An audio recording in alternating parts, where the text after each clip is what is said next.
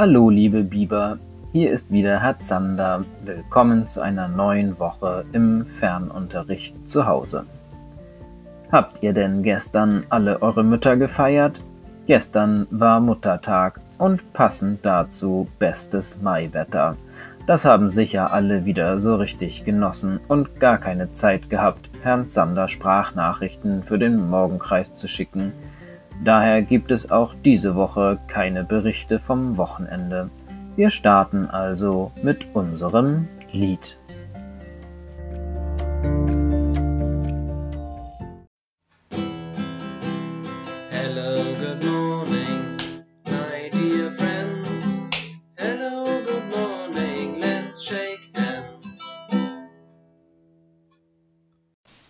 Als nächstes kommt das Datum. Heute ist Montag, der elfte Mai im Frühling zweitausendzwanzig. Der Stundenplan wäre heute Deutsch, Deutsch, Mathe, Sachunterricht.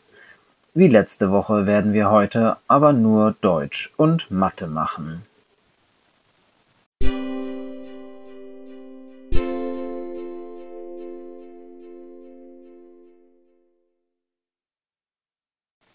Kommen wir nun zum Deutschunterricht für heute.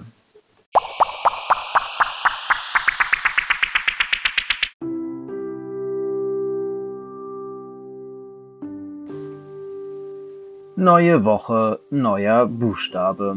Und diesmal ist er wirklich neu und einer der letzten ganz wichtigen Buchstaben, da er doch recht häufig vorkommt. Die letzten Wochen haben wir uns ja mit dem Ö, dem Ü und dem Sch beschäftigt und das waren ja eigentlich alles Buchstaben, die ihr schon schreiben konntet. Es sind nur ein paar Punkte hinzugekommen und beim Sch musstest du dir einfach nur merken, dass das S und das Ch zusammengesetzt ein Sch ergeben. Wir machen es wie sonst auch. Ich erzähle dir nun eine kleine Geschichte, die ich mir zum neuen Buchstaben ausgedacht habe. Pass also gut auf, vielleicht findest du ja schon während ich erzähle heraus, um welchen Buchstaben es geht.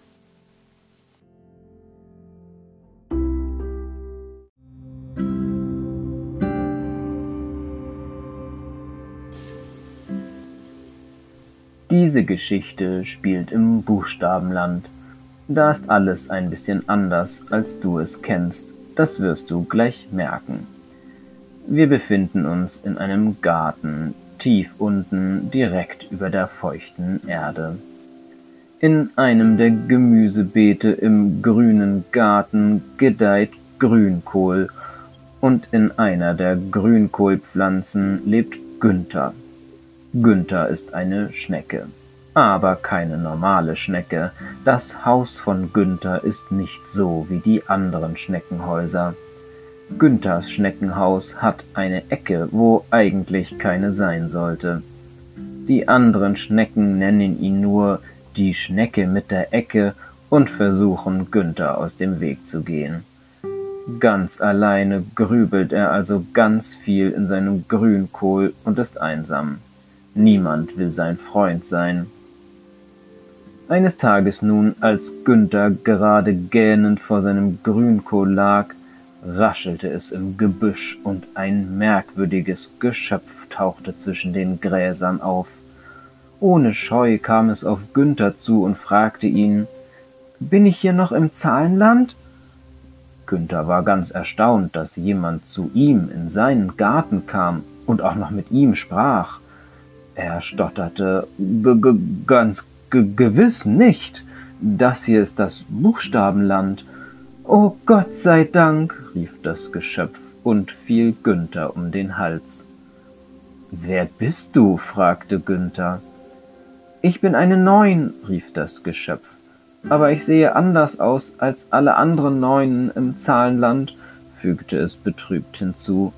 »Deswegen haben mich die anderen immer geärgert und nannten mich die gruselige Neun.« Es drehte sich um und zeigte Günther, dass hinter seinem Kopf ein Strich aus dem Rücken herausragte. »Den haben die anderen nicht«, erzählte es, »und deswegen wollte niemand mit mir zu tun haben, und dann bin ich einfach weggelaufen, Ich wollte aus dem Zahlenland raus.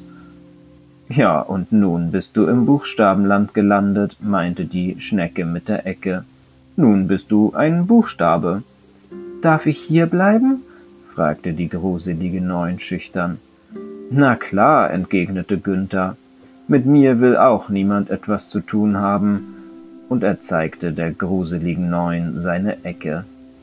Ich mag dich, stellte die gruselige Neun fest.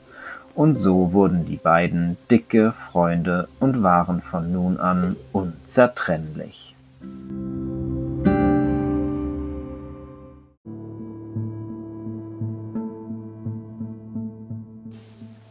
Und um welchen Buchstaben handelt es sich? Bestimmt hast du eine Idee, warum ich dir von Günther und der gruseligen Neun erzählt habe? Es geht um das G. Wir haben schon ein paar Buchstaben kennengelernt, die recht ähnlich zueinander sind. Sie stehen sich im Buchstabentor gegenüber. Das B und das P oder das D und das T zum Beispiel. Und so hat auch das G einen Buchstaben, der ihm recht ähnlich ist, nämlich das K. Das G ist aber viel weicher als das K. Da müssen wir nicht so viel Luft ausstoßen beim Sprechen, sondern ganz sanft sein. G. Wir versuchen es einmal zusammen. Achtung, drei, vier, G. Aber wie wird das G geschrieben? Wir wollen einmal das große G betrachten.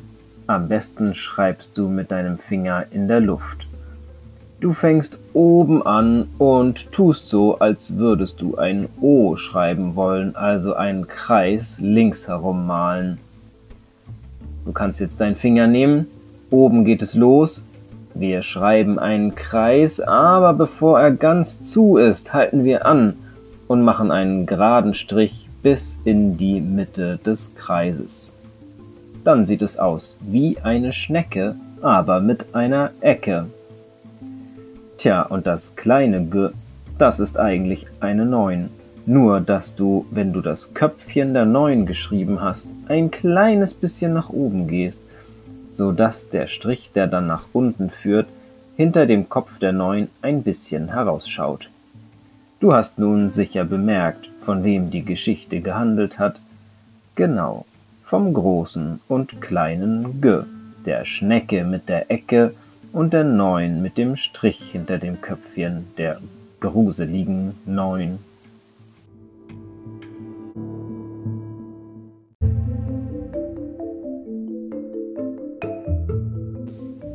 Damit du nun keinen Fehler machst, schau dir in deinem Stiftheft genau an, wie man das große und das kleine G schreibt. Du findest es auf Seite neunundzwanzig. Diese Seite bearbeitest du heute bitte. Und da eigentlich ja auch G-Stationen dran wären, würde ich mich freuen, wenn du wieder tolle Ideen umsetzt, um das G zu üben. Also wieder Dinge zu einem G legen, ein G ausschneiden oder ein G mit Ketchup auf einen Teller malen, ein G in etwas hineinritzen, auf etwas draufmalen, schreiben, welche Idee auch immer du hast. Wenn du davon noch ein Foto machst, dann schicke es mir gerne, dann kann ich es in die Bildergalerie auf unserer Seite stellen.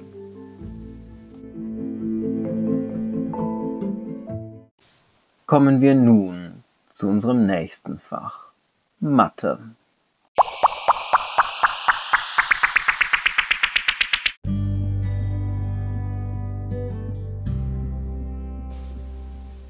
Du findest unter Neuigkeiten den ganzen Wochenplan, den dir deine Mathelehrerin zusammengestellt hat. Er ist diese Woche wieder tageweise eingeteilt. Daher ist für heute im Mathebuch die Seite hundertvierundzwanzig dran. Es geht dabei darum, dass du aus Bildern Informationen entnimmst und damit Aufgaben rechnest. Du siehst ganz oben auf deiner Seite sehr viele verschiedene Dinge, die man kaufen kann, deshalb haben sie einen Preis. Bei Aufgabe eins sollst du nun herausfinden, wie viel der abgebildete Gegenstand kostet. Den Preis sollst du neben den Gegenstand schreiben.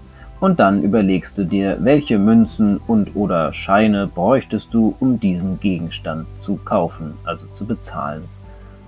und diese Münzen und oder Scheine malst du dann in das Feld daneben. Hier ist es ganz wichtig, darauf zu achten, dass es alle Werte auch wirklich gibt. Also du kannst zum Beispiel keine drei Euro Münze zeichnen, die gibt es schließlich nicht. Es kann hierbei verschiedene Lösungsmöglichkeiten geben.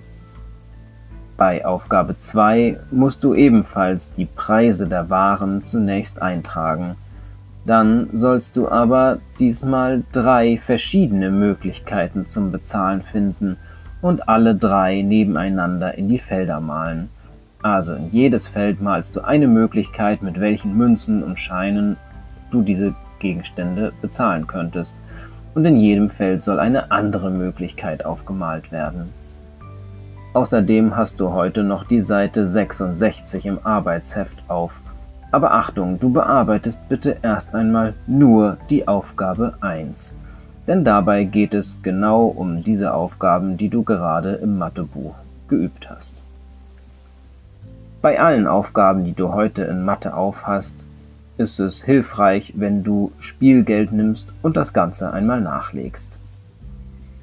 Auch in dieser Woche gibt es Zusatzaufgaben, wenn du noch mehr Zeit und Lust zum Rechnen hast. Darunter sind zwei Arbeitsblätter, wo du Cent und Euro zählen und aufschreiben sollst, und deine Mathelehrerin hat dir ein Lernspiel zum Einkaufen im Supermarkt herausgesucht. Du findest es auf der Seite weiter unten.